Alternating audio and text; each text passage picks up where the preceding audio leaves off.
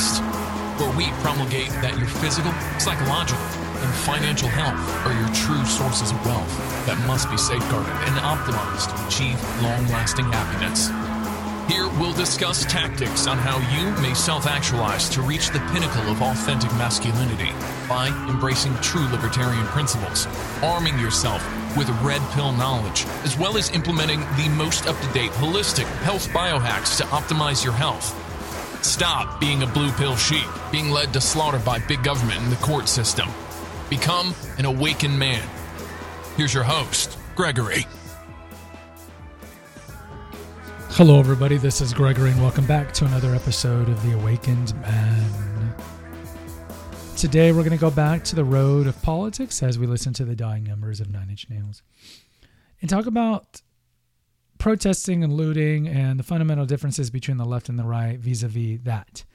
Now, as I'm recording this episode on Friday afternoon, we still don't know who's the official president. Certainly, it's looking like Biden's going to be announced, promulgated as our new leader and Trump's probably going to take things to court. I'm making the assumption eh, that Biden's going to be president.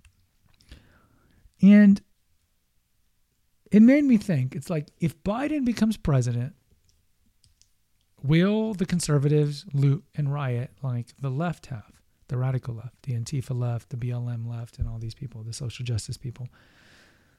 And yes or no? And if no, why is that? And I think part of it is look look at the demographics of the right and look at the demographics of the radical left. And if you look at pictures or videos of the the, the rioting slash looting slash protesting in Minneapolis and Portland and Seattle and these places, you see that it's mostly predominantly. And if you look over at uh, the the uh, the semi-autonomous zone, the, the autonomous zone over in Seattle. What was it called? Chip or whatever. If you look who was there, it was mostly who? Young, white, rich people. Typically, it was kids that come from upper middle class homes that are rebelling against their parents, kind of like in the 1960s, late 60s. And a lot of them were well educated, probably too well educated, if you get my drift, articulate, types, you know, the tattoos and, and so forth, but mostly young, no kids, and a lot of them didn't have jobs or maybe they were uh, underemployed or partially employed or whatnot. So for them to loot and riot or whatever you want to call it, it certainly is easier for them because they don't have any families, right? They're just young and when you're young, you see the world for what you want it to be. Mark Twain has that saying I always bring up those who are young and are not liberal are heartless, and those who are conservative and, and who are those who are older and not conservative are brainless. So when we're younger, we're largely dictated by our emotions and how we want the world to be. And certainly, if you look at the the, looting left, as we'll call them, the looting left don't really have a lot of world experience, life experience. They haven't been paying taxes as a whole. Of course, there's exceptions, but most of them are just starting out their life and they're not tethered to a mortgage or tethered to a job or have to maintain a job for the insurance for their kids and themselves and paying off school debts and all these things. As a whole, they're pretty young and this gives them the freedom and latitude and license to spend their days rioting or looting or protesting. And I just think it's funny how if you look at Black Lives Matters, the actual organization, they admit at their website, it's a Marxist group. It's a Marxist radical group. And if you look at the the head, that the main people of it, it's run by white people. Seems strange, but not really so strange. If you look at the NAACP, when it was founded over 100 years ago, it was mostly created and started by white people, mostly Jews, but white people, not blacks. I mean, there were some blacks in there, but it was organized uh, by white people. So I think that no doubt if Trump wins, or what is more likely to happen short term, is Biden's going to be announced president by the networks, even probably Fox. And Trump's going to contest it through December for the alleged voter fraud that happened in Detroit. You know, the hundred whatever forty four thousand votes that came in overnight for Biden, not one was for Trump, and other voter irregularities. So you're gonna see like right now, as of recording, the, the rioting and looting hasn't really been going on because they don't know what they, they don't know if they should loot or riot. And the irony is this: the irony is this. Even when Biden becomes president, you understand he is a weak man. He's a weak leader. He always vacillated on his policies throughout the last 45 years in Washington.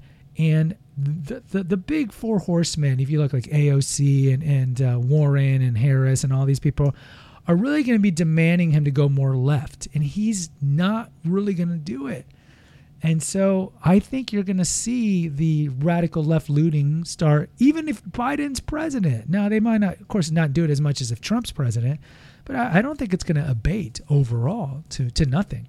Now, certainly, if Trump's like, I don't believe these these results, I'm going to fight it, then you're going to see rioting because the narrative will be Trump's trying to steal the election and stop the peaceful transition of government, blah, blah, blah. And the media and academia will all push that, social media will push that because they're all run by the left.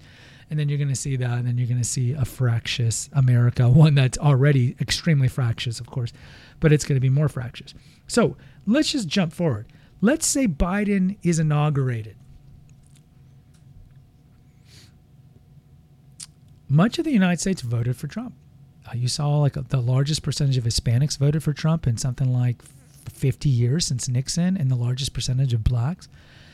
So when Biden becomes president, you, you see these very discontented conservatives that are the majority of the country geographically. They're mostly the South, the Great Plains, the Midwest, Intermontane West. It's just the two slivers on either side and the big cities in between that are liberal.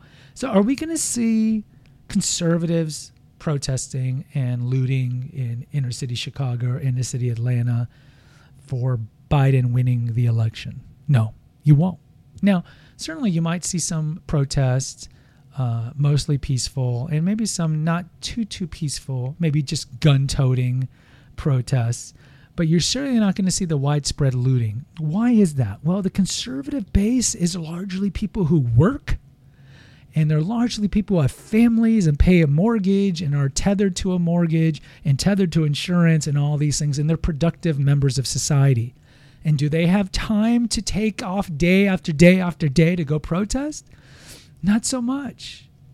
Also, I think a lot more of the conservative base loves the country. A lot of them, are, of course, of the military is very conservative and, and they love the country. And they're just not the type to destroy the country to prove a point.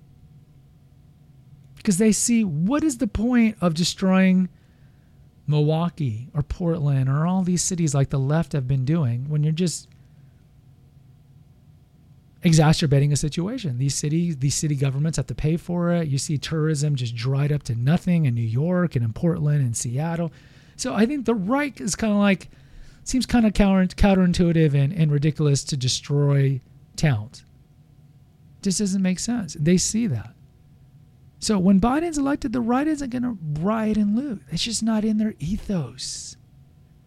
Because as a whole, they believe in what? The ethos of the founding fathers self reliance, individualism, low taxation. You work hard and you reap the benefits of it. Or if you make poor decisions, you reap the bad benefits of it. The right tends to be more religious, so they're more, uh, I think, adhering to the Ten Commandments and basic principles of Jesus Christ. And I think that kind of keeps them tethered. And just pragmatism. They got to pay the bills and they have family. As a whole, they're the productive members of, of, of the tax paying America. And uh, they need to keep working as much as they can in COVID so the government can forcefully take money from them through the progressive income tax to give to the unproductive people who are mostly going to be the people on the left. So that's my predictions. That's all I really have to say. I'm not necessarily casting aspersions on the left. And look, I know there's a lot of people on the left, and certainly the ultra rich, rich vote liberal.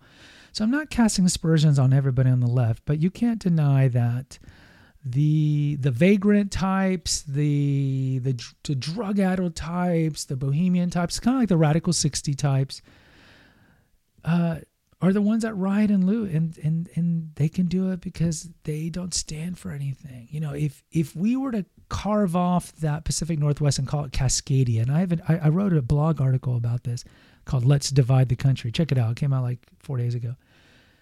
And they were able to move over there and just create all their utop- utopian stuff like that they wanted to do on the that autonomous zone chaz over in seattle. Uh, none of it would work. And then they'd, they'd flee back to america their utopian exercises wouldn't work. Every utopian exercise, going even, you know, Owen and New Harmony over in Indiana, none of them have worked. They don't work. The radical left, all they know how to do is destroy. They just destroy. Their demagoguery, they just destroy. They don't know how to build. They don't really offer solutions. In the leadership of the left, their solutions are more government power. Government will pay for more of your stuff Therefore, government gets more power, and therefore, we're developing a leviathan, a bloated government. This is why you have people like Sanders and Warren. We'll pay for all your debt. Of course, when you're young, you want to hear that. Yay! So I don't have to pay off uh, these loans that I had to take out, even though you should pay them back. Yay! I'm off hook. I'm free. Oh, yay! Off the hook from paying this. Just like women who have kids who are on welfare. There's no accountability. They can do it with impunity oh, so I can have illegitimate kids out of wedlock and still get paid by the government even more, but more illegitimate kids? All right, well, I'll keep doing it. Yay. So that's how the, the left, that's what the left does. They promise programs and then scare you into thinking the right's going to take the programs, when in large part, the right might want to take the programs because the right feels like they're unconstitutional, like Obamacare. Tell me where in the Constitution it says that the federal government is supposed to be providing medical care. Doesn't say it anywhere. But this is what the left does. They want to keep you dependent. They want to get you dependent on government because then they become your servant or your master and you're the servant. And then you'll vote for the party that keeps giving you the bread, the bread and circus. And that's the problem. So, guys, Website's Naturopathic Earth. Go check out my blog entries. I've written some more recent blog entries what's going on with politics and just MGTOW content. If you want to donate to help defray the costs of the podcast here, please click on the PayPal link in the episode notes here. Also, go to Naturopathic Earth. There's a link in the episode notes because I know it can be hard to spell. And uh, go check out my two books, Confessions of an Obese and Revelations of a Weight Loss Warrior. You can find them on Amazon Kindle or paperback. Also, I'm an Amazon affiliate. So if you go through my Amazon links to get to Amazon, I get a 2% commission or whatever you buy there if you buy something within 24 hours. And uh, the, the way you access that's through the um, through the food recipe articles that you would find there. Go check out the recipes and try them out. I have some good ones. And if you want some some coaching from the red pill perspective or weight loss or weight maintenance, uh, contact me through the Clarity FM link. And last thing, please, if you're new to my channel, please subscribe and post an honest review. The reviews would mean a great deal to me. It takes you two seconds. You don't even have to type anything, and you can use an alias. You just scroll down, write a review, and push in how many stars and hit send. It takes you five seconds, but it really means a lot to me. If you can't donate money, just at least post an honest review, please. Also, go check out my other episodes, my other channels, Confessions of an Obese Child. We just talked about how to thwart off the drinking food binge th- impulse you might have dealing with election day stress. And over at the Female Holistic Health Apothecary, we just talked about recently uh, about cosmetics containing hormone disruptors and scented candles or carcinogens as well. So go check those out as well. Until next time, take care. God bless. Thank you for listening to the Awakened Man podcast. Find us on Facebook at the Awakened Man podcast page. Subscribe and post an honest review on Apple Podcast and consider donating to our crowdfunding account. And remember, freedom is better than needle. Until next time. Music attributed to Nine Inch Nails.